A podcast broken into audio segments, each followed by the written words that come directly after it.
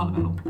Entä mitkä tilanteet on suomalaisille asiakaspalvelijoille ne kaikkein vaikeimmat tilanteet hoidettavaksi? Nyt tartutaan tällä Kaikuja podcastissa asiakasviestinnän aiheeseen ja meillä on täällä vieraana Kajun omat valmentajat Laura Vuoriokuokka ja Pauliina Pertuli. Laura ja Pauliina, teillä on runsaasti kokemusta suomalaisesta asiakaspalvelusta nimenomaan viestintävalmentajan roolissa.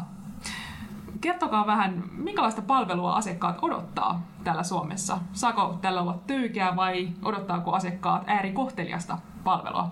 Pauliina. Mä sanoisin, että täällä odotetaan sellaista asiakeskeistä palvelua. Eli odotetaan sitä, että asiat ratkaistaan, asiat ratkaistaan nopeasti ähm, näin niin perinteisessä mielessä, että asiatkin on muuttumassa, tilanteet on muuttumassa, että ehkä se ei kuitenkaan enää ole näin. Että, tota, nyt on vahvasti myöskin kasvussa semmoinen inhimillisyyden ja henkilökohtaisen kohtaamisen trendi, että se ei ehkä enää riitäkään, mitä niin perinteisesti on odotettu ja perinteisesti on arvostettu semmoista asiakas, asiakas, asiakas ei asiakas, vaan asiakeskeistä palvelukulttuuria. Laura, onko sulla tähän täydennettävää? Joo, hyvin samalla linjoilla Pauliinan kanssa. Mä ehkä vielä kärjistäen sanoisin, että meidän ASPA on ollut, tai perinteisesti on ollut joko aika varovaista tai sitten aika töykeää. Et me ei semmoisia ihan, ihan hirveän lempeän kohtelijaita olla mun mielestä oltu. Mutta meillä on ihan äärimmäisen hyviä yksilöitä asiakaspalvelussa ollut perinteisesti ja, ja aina löytyy niitä, jotka handlaa asiakaspalvelua ja asiakasviestinnän niin kuin erinomaisen hyvä, hyvin. Mutta se, että koko organisaatiossa olisi tasalaatuisesti erinomaista asiakaspalvelua, niin siihen me ei olla kyllä vielä päästy. Että tosi hyviä yksilöitä on yksilötasolla osataan, mutta sitten sen vieminen koko organisaation asiaksi, niin se ei ole ehkä meillä vielä ihan, ihan valmis homma. No mä sen verran vielä nappaan tuosta Lauran kommentista tuohon niin kohteliaisuuteen ja töykeyteen liittyen, että toisaalta sitten meillä Suomessa myöskin se kohteliaisuus on erilaista kuin muissa kulttuureissa. Ähm, muistelen tuossa jokunen aika sitten oli Hesarissa mielipidekirjoitus, jossa kirjoittaja kehui sitä, että kuinka hän kävi renkaat vaihdattamassa. Ja palvelu oli erinomaista ja sanaakaan ei vaihdettu. Eli tämmöinen niin hiljasu, hiljaisuuden arvostaminen ja tilan antaminen ja pienet hienot sanattoman viestinnän vihjeet on No aika hienovaraisia ne vihjeet täällä Suomessa. Mm. Eli se kohteliaisuuskin on aika erilaista kuin jossain muissa kulttuureissa. Eli hyvää asiakaspalvelua voi myös tehdä sanottomasti, että se ei välttämättä tarvitse sanoa ollenkaan. Ehdottomasti. Hiljaisuuskin on aina viesti. Minkälaisia ongelmia te sitten ratkotte? Milloin teidät kutsutaan paikalle apuun? Laura? No viime vuosina ihan ehdottomasti yksi suurimmista syistä on tämä monikanavaisuus, eli asiakasviestintä on pirstaloitunut yhä uude, uusiin ja uusiin kanaviin. Ja siihen usein tarvitaan sitten apua, että, että joko ihan näin, että, että otetaan joku tietty yksi uusi kanava käyttöön, se voi olla joku somekanava tai, tai se voi olla chatti, ja, ja tarvitaan sen kanavan tavallaan käyttöönottoon ja sen minkälaista asiakasviestintää siinä kanavassa tehdään, niin sen käyttöön apua. Mutta sitten siinä samalla ehkä huomataankin, että, että ei ole olemassa mitään ö, yhtenäistä tapaa tai ei ole niin kuin, määritelty, että minkälaista meidän asiakasviestintä on. Ja se tulee siinä vaiheessa esiin, kun näitä kanavia alkaa olla tosi paljon ja niissä on kuitenkin erilaisia vaatimuksia, niin usein tästä sitten tuleekin aika iso projekti niin kuin saman tien. Mitäs Pauliinalla?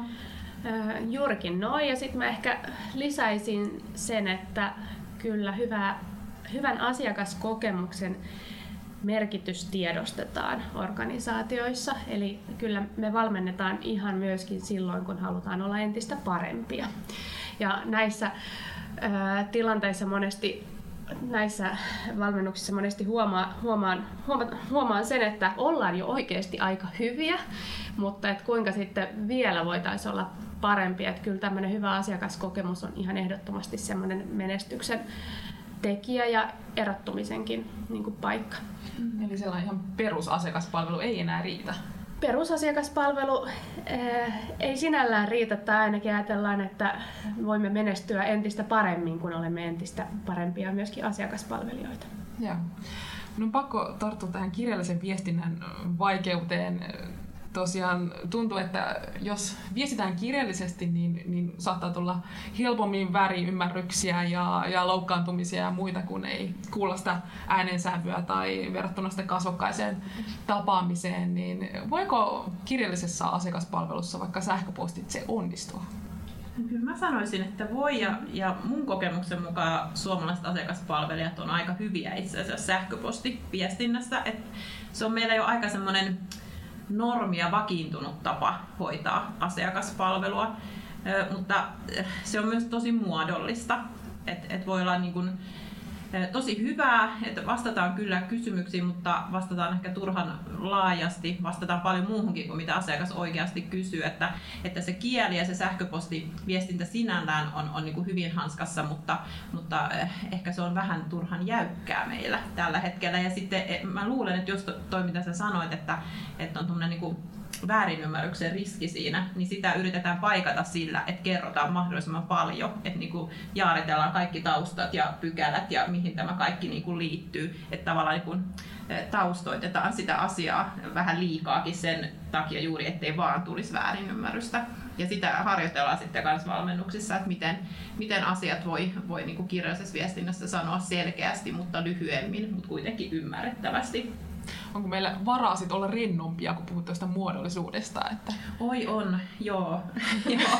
Usein, usein tota, se rentous on aika vaikeaa meille suomalaisille, just niin kuin Pauliina tuossa aikaisemmin puhui siitä kohteliaisuudesta ja sen niin kuin käsitteistä, ja me ei, me ei haluta sillä tavalla mennä ihmisten iholle tai, tai että joku tulee meidän iholle, mutta sitten valmennuksessa kun ruvetaan pohtimaan, että, että missä tilanteissa semmoinen rentous ei oikeasti sovi niin niitä tilanteita on aika harvoja meidän asiakasviestinnässä, johon se rennompi tyyli ei sopi. Siellä rentoushan ei tarkoita, että ollaan niin kuin välinpitämättömiä tai, tai epäkohteliaita. Että se tulee ehkä siitä, että et, et, et kieli ei ole niin, kuin, niin muodollista ja jäykkää. Onko sulla Pauliina tähän täydennettävää?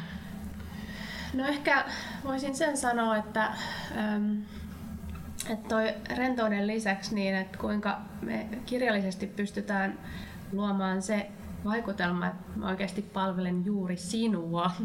Eli kaikki sellaiset niin fraasit ja ää, ilmaisut, mistä tietää tai voisi tulkita, että okei, näin on vastattu kaikille muillekin, mm. niin se on ehkä sellaista turhaa muodollisuutta, että pystyisi niin tekemään, ja se on yllättävän helppoakin tehdä sellaista tekstiä, joka kirjoittaa sellaista tekstiä, josta kuitenkin välittyy se, että okei, nyt toi niinku hoitaa mun asiaa, nyt toi vastaa mm. mulle, eikä mm. niinku copy-pastea tätä jostain auto. Niin massaviesti niin. saa semmoisen, mitä kaikille muillekin kyllä. lähetetään. Niin. Mm. Et kyllä asiakkaat odottaa henkilökohtaista palvelua myöskin sähköpostissa.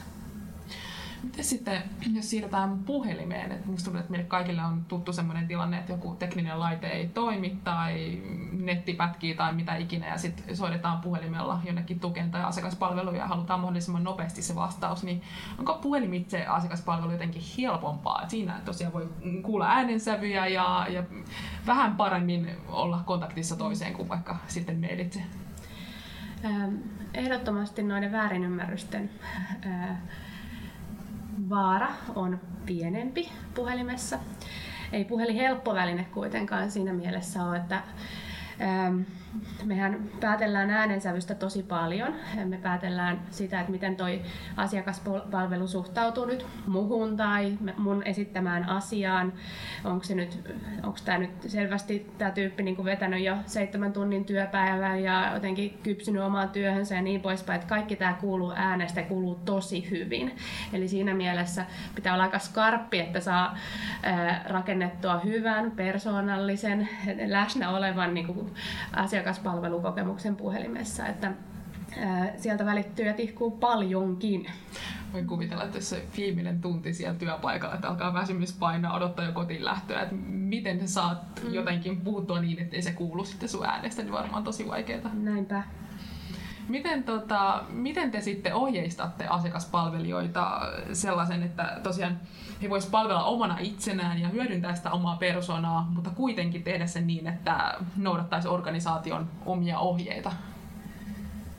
No, mä lähtisin siitä, että, että pitäisi olla se lupaviesti, että tavallaan se viesti sieltä johdolta ja ASPA-esimieheltä olisi niin selkeä siinä, että et, et saat olla oma itsesi ja me arvostetaan sun työtä ja, ja ei ole semmoisia kieltolistoja, että älä tee näin, näin ja näin, vaan ennemminkin, että on se niinku lupa, lupa ja tavallaan mandaatti tehdä sitä työtä mahdollisimman hyvin, jolloin, jolloin niinku pystyy olemaan niin kuin tietyllä tavalla rohkea. Ja aika usein se rohkeus liittyy niihin erinomaisiin asiakaskokemuksiin. Ja rohkea ei voi olla, jos ei tunne, niin kuin, että, että, että mua tuetaan tässä työssä ja että mun työtä arvostetaan. Että kyllä mä sieltä, sieltä niin johdosta lähtisin. Mm. täsmälleen samaa mieltä ja ähm, siinä mielessä kun paine on tehdä tosi hyvää asiakaspalvelua ja paine on tehdä myöskin sitä omalla persoonalla, niin ehkä myös peräänkuuluttaisin sellaista keskustelua, että kuinka me voidaan tueta, tukea mm. asiakaspalvelijoita parhaalla mahdollisella tavalla. Se, että työ ei olisi liian henkisesti kuormittavaa tai vaikka olisikin, niin siihen olisi apua ja tukea ja että kuinka sitten oikeasti tuettaisiin myöskin niiden vuorovaikutustaitojen kehittämistä, että ei asiakaspalvelutyö ole kovin helppoa tänä mm. päivänä, kun sitä tehdään omalla persoonalla ja mm. kohdataan niin kuin hyvinkin erityyppisiä asiakkaita vielä eri kanavissa, että pitää olla todella niin kuin viestinnällisesti taitava mm. mones, monen asiakaspalvelija mainitsikin tuossa noin kaikki kanavat, että tosiaan nykypäivänä on ihan hirveä määrä erilaisia kanavia ja, ja Somi on tuonut ihan täysin uuden ulottuvuuden asiakaspalveluun. Millä tavalla sosiaalinen media on vaikuttanut asiakaspalvelun haasteisiin ja, ja ehkä näihin onnistumisiinkin? Kuinka paljon muutoksia se on tuonut?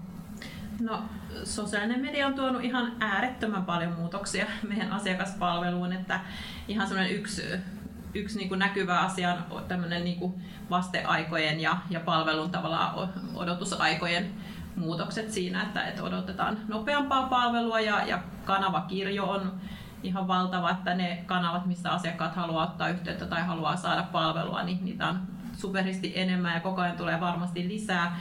Ja yksi semmoinen, mitä valmennuksissa paljon, paljon niin käydään läpi, niin on nimenomaan kirjallisen viestinnän siirtyminen tämmöiseen reaaliaikaiseen esimerkiksi niin kuin chateissa, kun käytetään kuitenkin välineenä kirjallista viestintää ja se onkin reaaliaikaista, niin, niin se on haastavaa monille. Ja sitten se on niin kuin, tavallaan some ja eri kanavat siellä ja sitten vielä chatti on tuonut semmoisen niin ihan yhden uudenlaisen kielen, että siellä on emojit ja giffit ja, ja lyhenteet käytössä. Ja, ja miten tämä niin viedään siihen meidän tyyliin ja meidän tapaan ja mi, miten meidän äänensävyllä pärjätään näissä uusissa kanavissa, niin niitä joutuu treenaamaan minkälaisia kaikkia vaikeuksia sieltä on sitten löytynyt, että onko varovaisuutta tai pelkoa siihen, että miten pitäisi viestiä vai, vai kun puhuin tuosta rohkeudesta mm. aikaisemmin, niin, niin mietin just, että miten tuommoisessa uudessa kanavassa saisi rohkaistua asiakaspalvelijoita niin, että sitten asiakaspalvelu onnistuisi.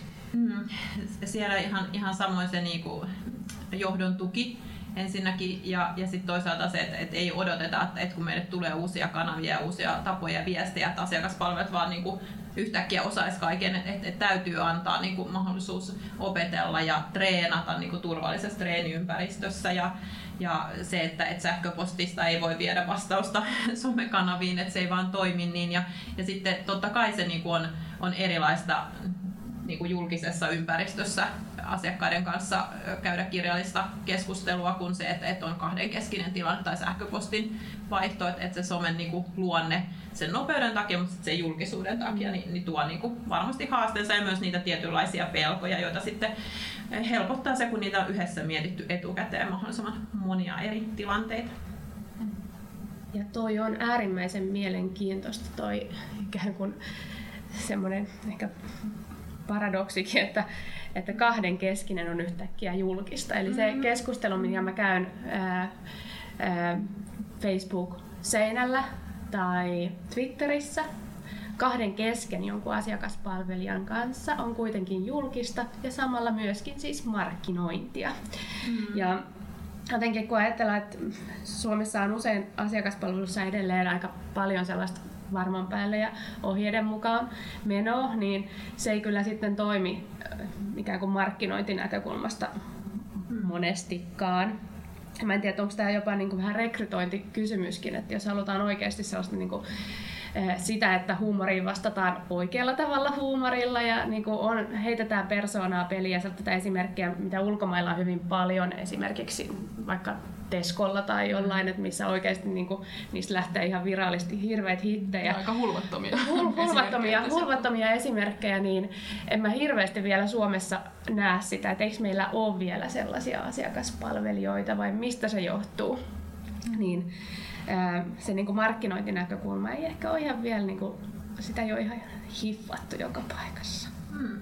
Kiitos teille. Meillä on tänään Kaikoja podcastissa vieraana kaksi Kaiun omaa valmentajaa, Pauliina Pertula ja Laura Vuoriokuokka. Ja me kuunnellaan tässä välissä tutkijaa, kahta tutkijaa ja palataan sen jälkeen teidän kanssa keskustelemaan.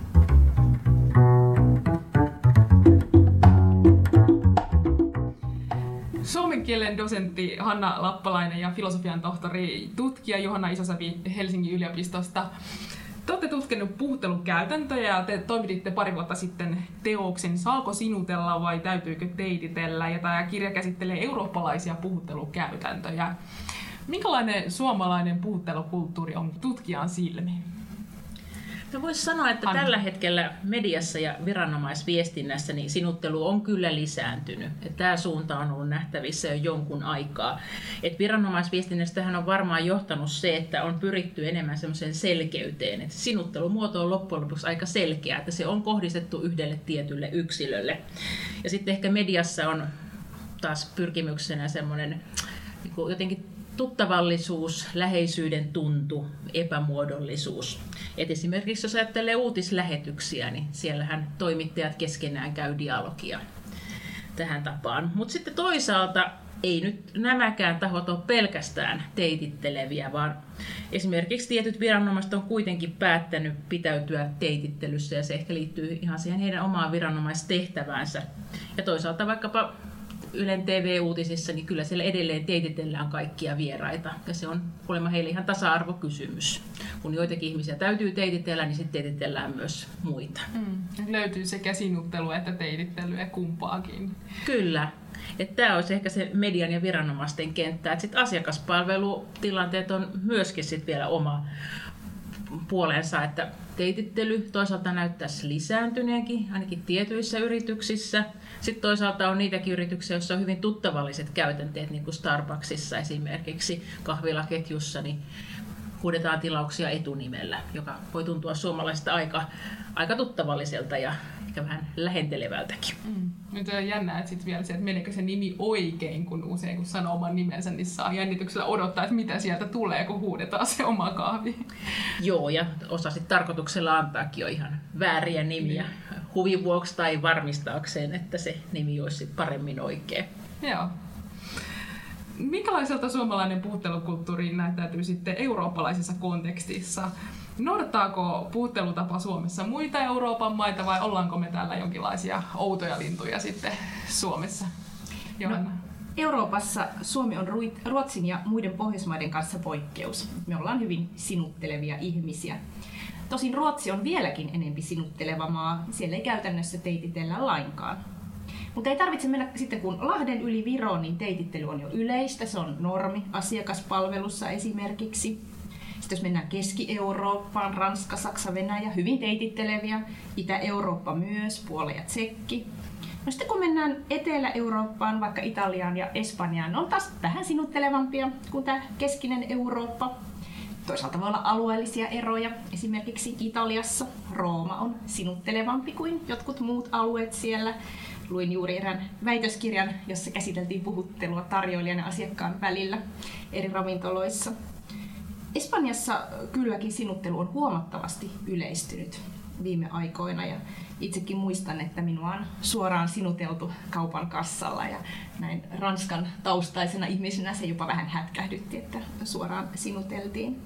Eli paljon muutosta on myös käynyt siellä, kun miettii vaikka Espanjaa, että siellähän on perinteisesti teititelty, mutta itse kanssa muistan tai ihan saman, että siellä sinuttelu nykyään sitten on ihan yleinen muoto jo. Että... Kyllä, nämä puhuttelumuodot on jatkuvassa muutoksessa. Mm. Ja jos mietitään vaikka Iso-Britanniaa englannin kieltä, mm.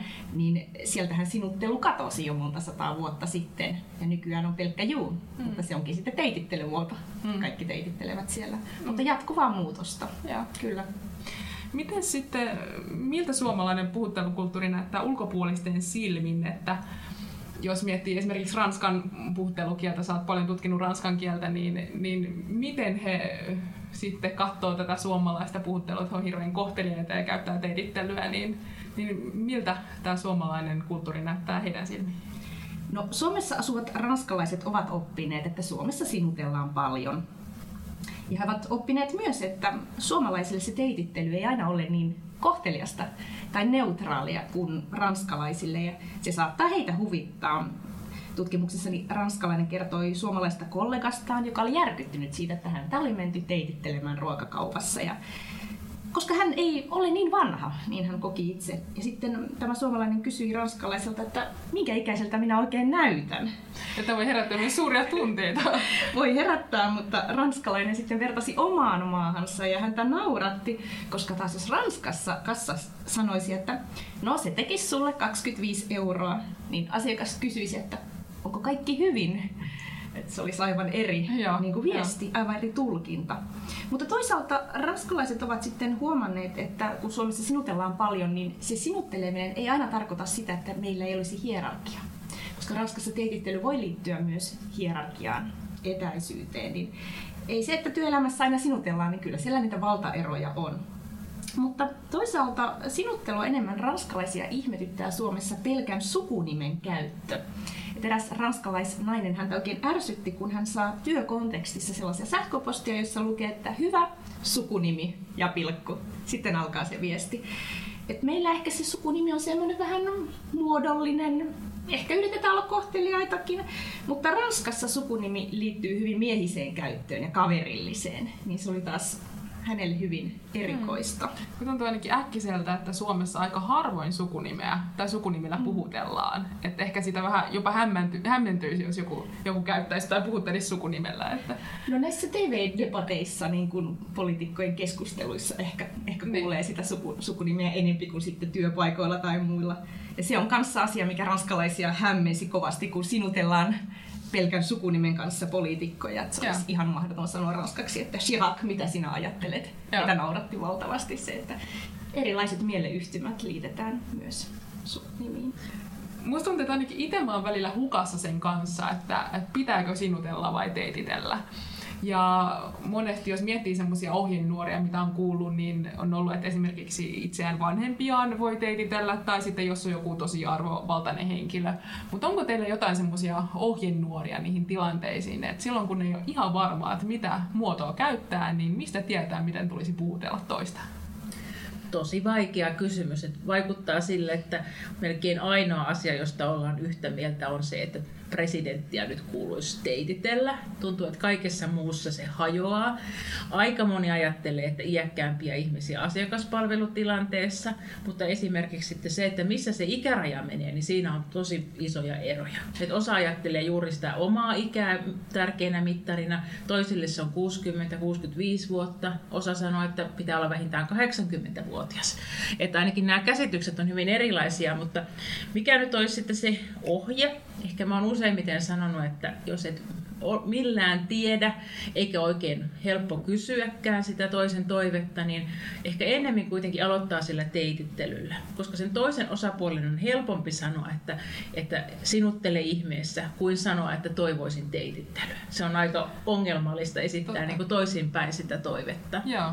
Eli, eli aloitellaan teitittelyllä, jos se on varma, ja sitten siitä on helppo siirtyä sinutteluun, jos tilanne onkin toisenlainen. Niin. Ehkä sinne joskus uskaltaa itsekin tehdä sitten sen siirtymäliikkeen liikkeen, että kokeneet asiakaspalvelijat ainakin sanoo, että he haistelee sitä tilannetta, mm. yrittää kuulostella, mikä on sen toisen puhetyyli. Monet sanoo, että ihan olemus, asustus, tämmöisetkin asiat antaa heille vihjeitä. Tietenkin jos oppii tuntemaan omat asiakkaansa, niin ehkä huomaa ne mieltymykset. Ja, ja toisaalta, jos on kanta-asiakas, niin tietää heti, että mitä tapaa käyttää. Kyllä. Ja, ja tietenkin sitten, että kun nämä herättää monenlaisia tunteita, vaikuttaa sille, että aika iso joukko kuitenkin pitää enemmän sitä sinuttelusta.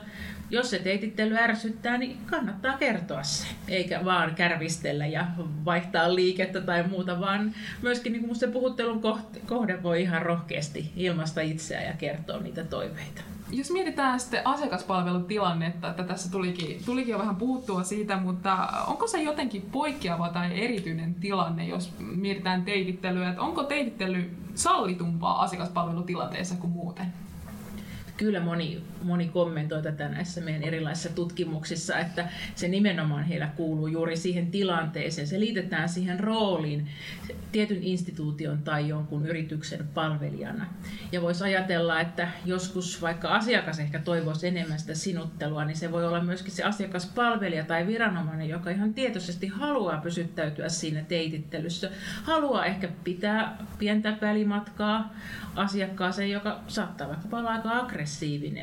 Että haluaa ehkä tuoda esiin sen, että minä en nyt puhu minuna itsenäni, vaan minä puhun nyt viranomaisena tai tässä tietyssä roolissa. Ja ajattelisin, että semmoinenkin pitäisi olla ihan sallittua. Hmm, ja se voi auttaakin sitä työntekijää, jos tavallaan pystyy eriyttämään sen, että nyt on tämä työminen, joka puhuu, niin siitä tilanteesta. Näin on kuullut monien sanovan ja he sitten kyllä saattaa sanoa, että heidän on ihan vaikeata sit siirtyä siihen sinutteluun, vaikka sitä toivottaisiin. Että tässä on tämmöistä tiettyä Joo. jännitettä kyllä. Mielenkiintoista. Mites Johanna? No monille nuorille asiakaspalveluille tuntuu olevan niin kuin itsestään selvää, että asiakkaita teititellään ja ilman, että heitä olisi välttämättä mitenkään ohjeistettu siihen. Että johtuuko se sitten heidän iästä vai että he on saanut vaikutuksia muualta tai mistä. Mutta tämä sitten toisaalta jakaa asiakkaita, että kaikki asiakkaat eivät välttämättä pidä siitä. Meillä oli Sinä vai te tilaisuus seminaari tiedekulmassa ja paneelikeskustelussa tapakouluttaja Kaarina Suomperä kertoi esimerkin, että erässä yrityksessä johto vaati, että asiakasta täytyy teititellä. Mutta sitten monet keskikäiset naiset eivät pitäneetkään siitä. He kokivat, että heitä pidettiin vanhoina.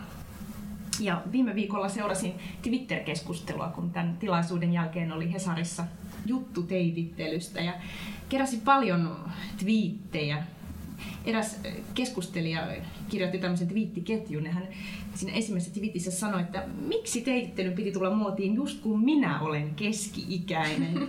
Hän oli saanut Hesarista lukea, että asiakaspalvelijoita oikein opetetaankin teitittelemään. Hän sanoi, että lopettakaa se. Ja hän antoi neljä perustelua ja tuntuu, että näitä on kuullut muualtakin, että, että teitittely saa hänet ensinnäkin tuntemaan itsensä ikälopuksi mutta ihminen ei hänen mukaansa varsinaisesti etukäteen odota vanhenemista. Toiseksi hän koki, niin kuin Hannakin tuossa viittasi, että teitittely sopii tietyssä asemassa oleville. Ministeri, eduskunnan puhehenkilö, nykyinen tai entinen presidentti, mistä puhuttiin äsken, niin vaihda silloin teitittely, mutta me muut pärjäämme kyllä ilman hänen mielestään. No kolmanneksi hän valittaa siitä, mitä, mitä kuulee usein, että ensifraasin jälkeen unohtuu, että pitikin teititellä, että muodot voivat horjua.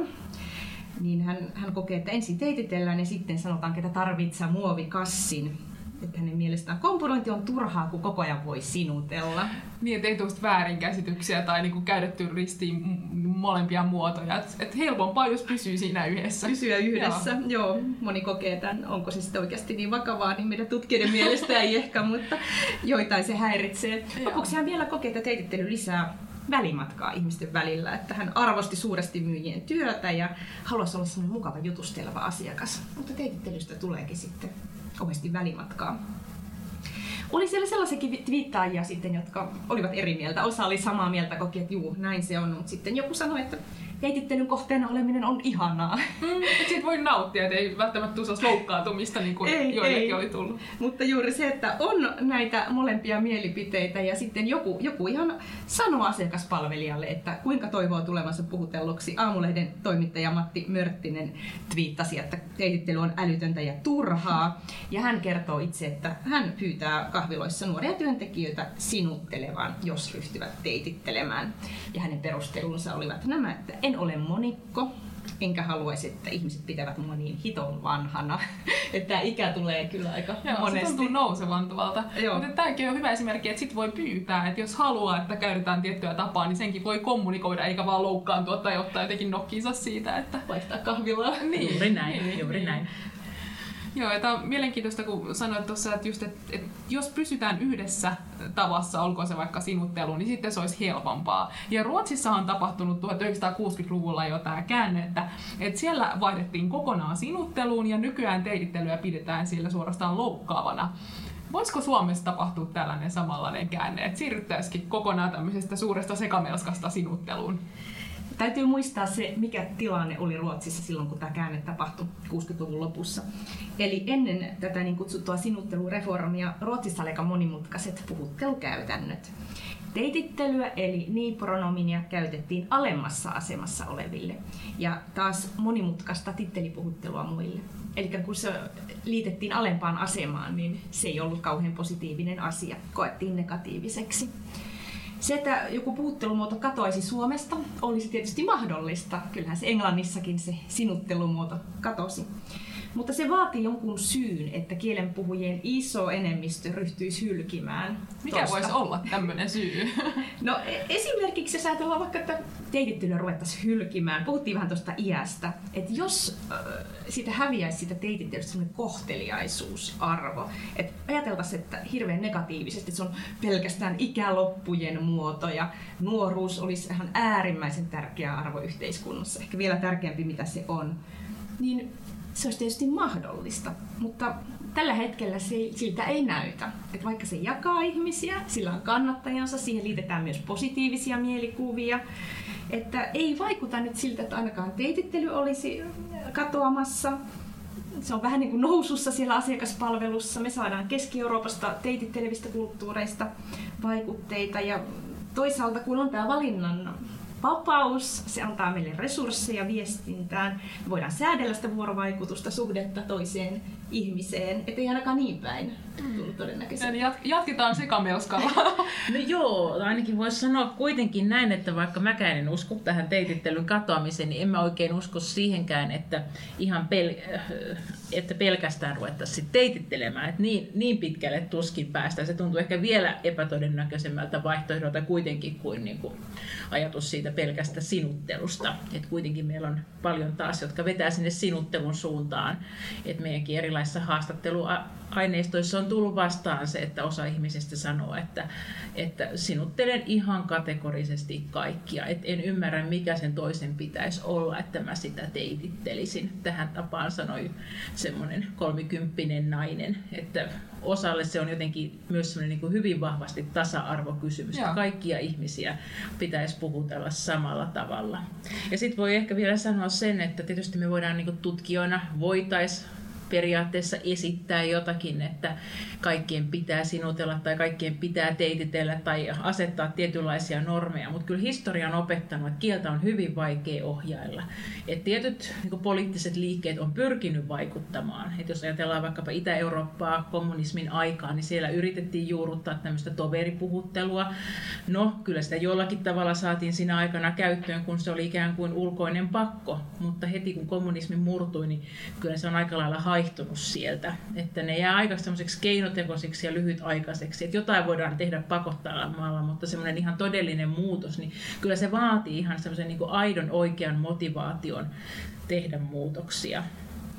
Minkälaisia muutoksia Suomessa on sitten tapahtunut puhuttelutavoissa, kun kieli kuitenkin elää koko ajan ja, ja miten me puhutaan, mutta miten jos mietitään tätä puhuttelua nyt, niin onko jotain suuria muutoksia, mitä Suomessa on tapahtunut siinä, miten me puhutellaan toisemme? No se mitä tiedetään, niin kyllä ajatus on se, että sinuttelu on ollut se semmoinen meidän vanha peruskäytäntö, että kaikki on sinuteltu ja puhuteltu samalla tavalla ja se varmaan liittyy siihen, että se sen ajan yhteiskunta ei ole ehkä ollut samalla tavalla hierarkkinen. Mutta sitten joskus viimeistään ehkä 1700-luvulla, kun on ehkä selvemmin tullut sitten taas näitä tämmöisiä hierarkiaeroja, niin kyllä alemmat on teititellyt ylempiään ja nämä vaikutteet on tullut naapurimaasta Ruotsista. Et Ruotsi on ollut meillä tärkeä vaikutteiden antaja. Ja sitten se semmoinen hyvin selkeä käänne oli siinä 60-70-luvun vaihteessa silloin, kun Ruotsissa oli tämä iso sinuttelureformi, niin sen aallot sitten kyllä kantautu vähän vaimeampina ja vähän jäljessä Suomeen. Et ne ensiksi ne vaikutteet tuli Suomen Ruotsiin ja ehkä sitten Suomen Ruotsin kautta Suomeen. Ja aika nopeasti 70-luvulla sinuttelu löi läpi Suomessa. Ei, ei yhtä totaalisesti kuin Ruotsissa, mutta... Niin se jäänyt kokonaan pelkästään, että oltaisiin siirrytty vaan siihen sinutteluun sitten kuitenkaan. Ei ole siirrytty, että kyllä meillä sitten selvästi on kuitenkin ollut vähän erilainen se asetelma, että ei ole ollut samanlaista tämmöistä tittelipuhuttelun rasitetta, että meillä se teitittely ei ollut saanut ehkä samanlaista painolastia, mutta kyllähän jotakin siinä ajassa on ollut, että se sinuttelu kuitenkin niinkin hyvin läpäsi tämän yhteiskunnan. Hmm ja aika lyhyessä ajassa kuitenkin. Meillä on täällä Kajun podcastissa kaksi kielen tutkijaa, suomen kielen dosentti Hanna Lappalainen ja filosofian tohtori tutkija Johanna Isosävi Helsingin yliopistosta. Miten te arvioitte, että miltä näyttää sitten Suomen puhuttelukäytännöt vaikka 10 tai 15 vuoden päästä tulevaisuudessa? Että miten me puhutellaan, puhutellaan tulevaisuudessa täällä Suomessa? No, tilanne on kyllä jännittävä ja sitä täytyy ehkä odottaa, ei uskalla mitään aivan varmaa sanoa, mutta että niin kuin jotenkin jännän vastakkaiset trendit on tällä hetkellä ilmassa. Toisaalta näyttää sille, että todellakin tämä teitittely on jossain määrin palannut tiettyihin asiakaspalvelutilanteisiin. Toisaalta sitten ihan vastaavanlaisissa asiakaspalvelutilanteissa on menty jotenkin rennompaan ja intiimimpään suuntaan juuri näitä etunimiä käyttämällä. Ja molempiin on varmasti tullut vaikutteita muista kielistä. Et toisaalta nämä monet teitittelevät eurooppalaiset kielet, toisaalta semmoinen ehkä amerikkalainen amerikkalaistyyppinen etunimien käyttö. Että nämä on aika erilaisia suuntauksia. Että näyttää sille, että nuoret teitittelee asiakaspalvelutyössä enemmän kuin ehkä parikymmentä vuotta sitten, mutta ei me tiedetä, että miten he toimii sitten itsekin, kun he vanhenee. Että osittain tämä voi liittyä myös siihen ikäeroon. Miten Johanna, minkälaisia arvioita heität? Miltä näyttää 10 tai 15 vuoden päästä Suomessa puhuttelukulttuuri? No mä uskoisin, että suora puhuttelu saattaa lisääntyä. Me ollaan aika hyviä myös välttelemään passiivia, kysytään mitä saisi olla ja entä sinne ja muuta. Kieli tarjoaa runsaasti mahdollisuuksia, mutta mä kuvittelisin, että tulevaisuudessa saatetaan useammin rohjeta puhutella suoraan sitä asiakasta joko sinuttelemalla tai teitittelemällä. Ja peruste on, on minusta se, että omankin tutkimuksen mukaan suomalainen kohteliaisuuskulttuuri ylipäänsä tuntuu aivan aika isossa murroksessa tällä hetkellä. Ja ehkä Keski-Euroopan ja muidenkin kulttuurien vaikutuksesta meillä tuntuu olevan paineita reagoida toiseen ihmiseen enemmän. Et monet tykkää siitä, että tervehdittäisiin enempi tai muuta. otettaisiin tällaista niin kontaktia.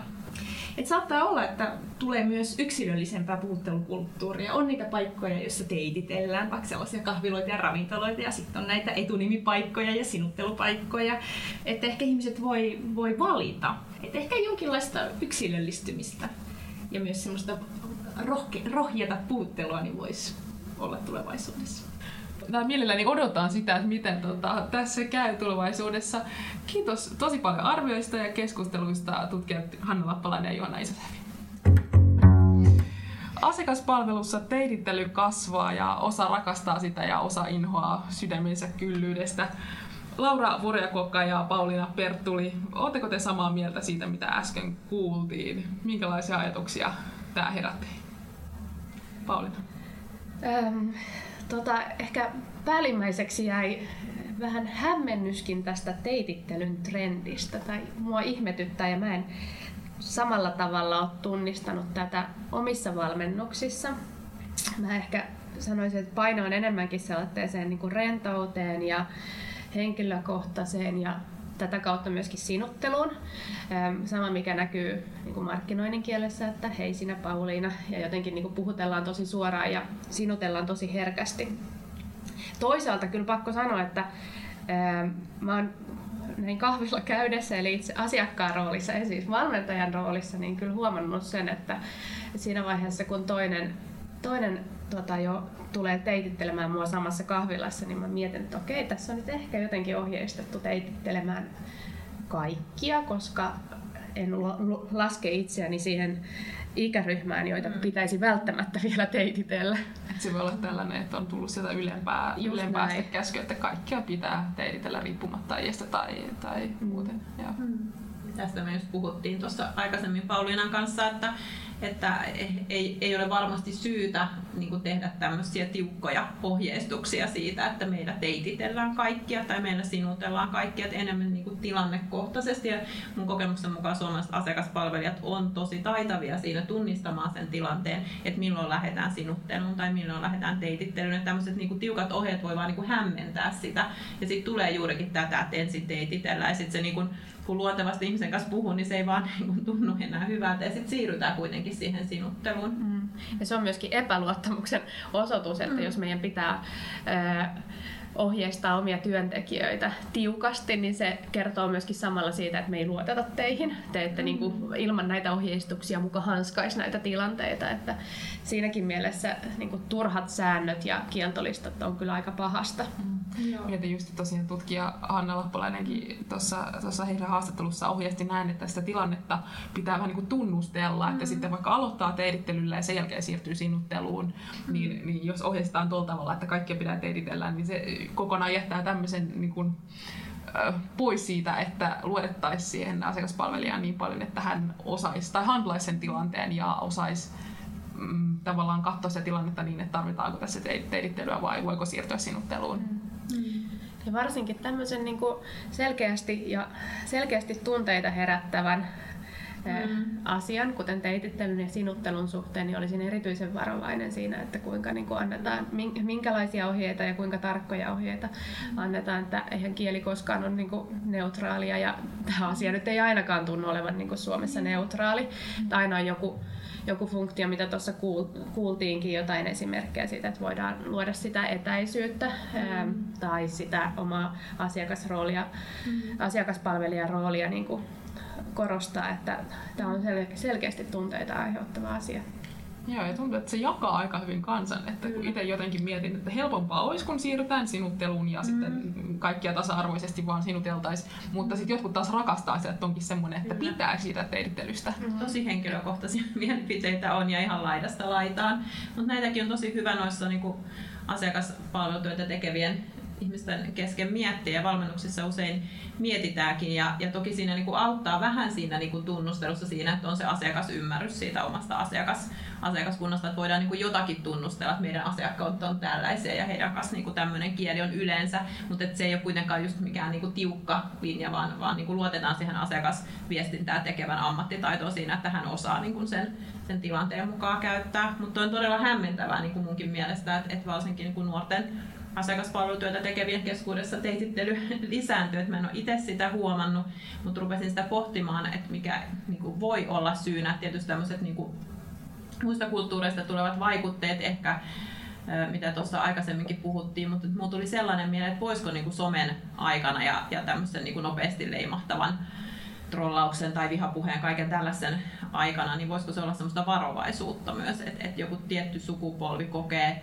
niin kuin muuten somessa olevansa kuin kotonaan, mutta et, et ottavat tämmöisen ikään kuin just roolin, että se niin kuin teitittely tavallaan semmoinen turva, turvallisen niin kuin neutraali tapa, että et ei tule niin kuin mentyä liian henkilökohtaisesti niin kuin asiakkaan, asiakkaan, asiakasta kohti tai näin. Että et se mun tuli mieleen, että voisiko some olla aiheuttanut sellaistakin, että et tavallaan se on semmoinen turva, turva-asuste, se teitittely. En tiedä, ehkäpä. Ihan varmasti, koska ainakin sillä saadaan semmoista väliä tuotua siihen tilanteeseen. Että. Tosi mielenkiintoista niin nähdä, että mihin tämä menee ja että miten me just, mitä enemmän käytetään kuitenkin koko ajan chatbotteja ja niin kuin tekoäly tekee osansa asiakasviestinnästä jatkossa, niin, niin, niin mit, mitä niin kuin valintoja me tehdään tuon teitittelyn ja sinuttelun suhteen sit siinä vaiheessa ja, ja mitä nämä tekoälyt oppii ja näin. Niin tota.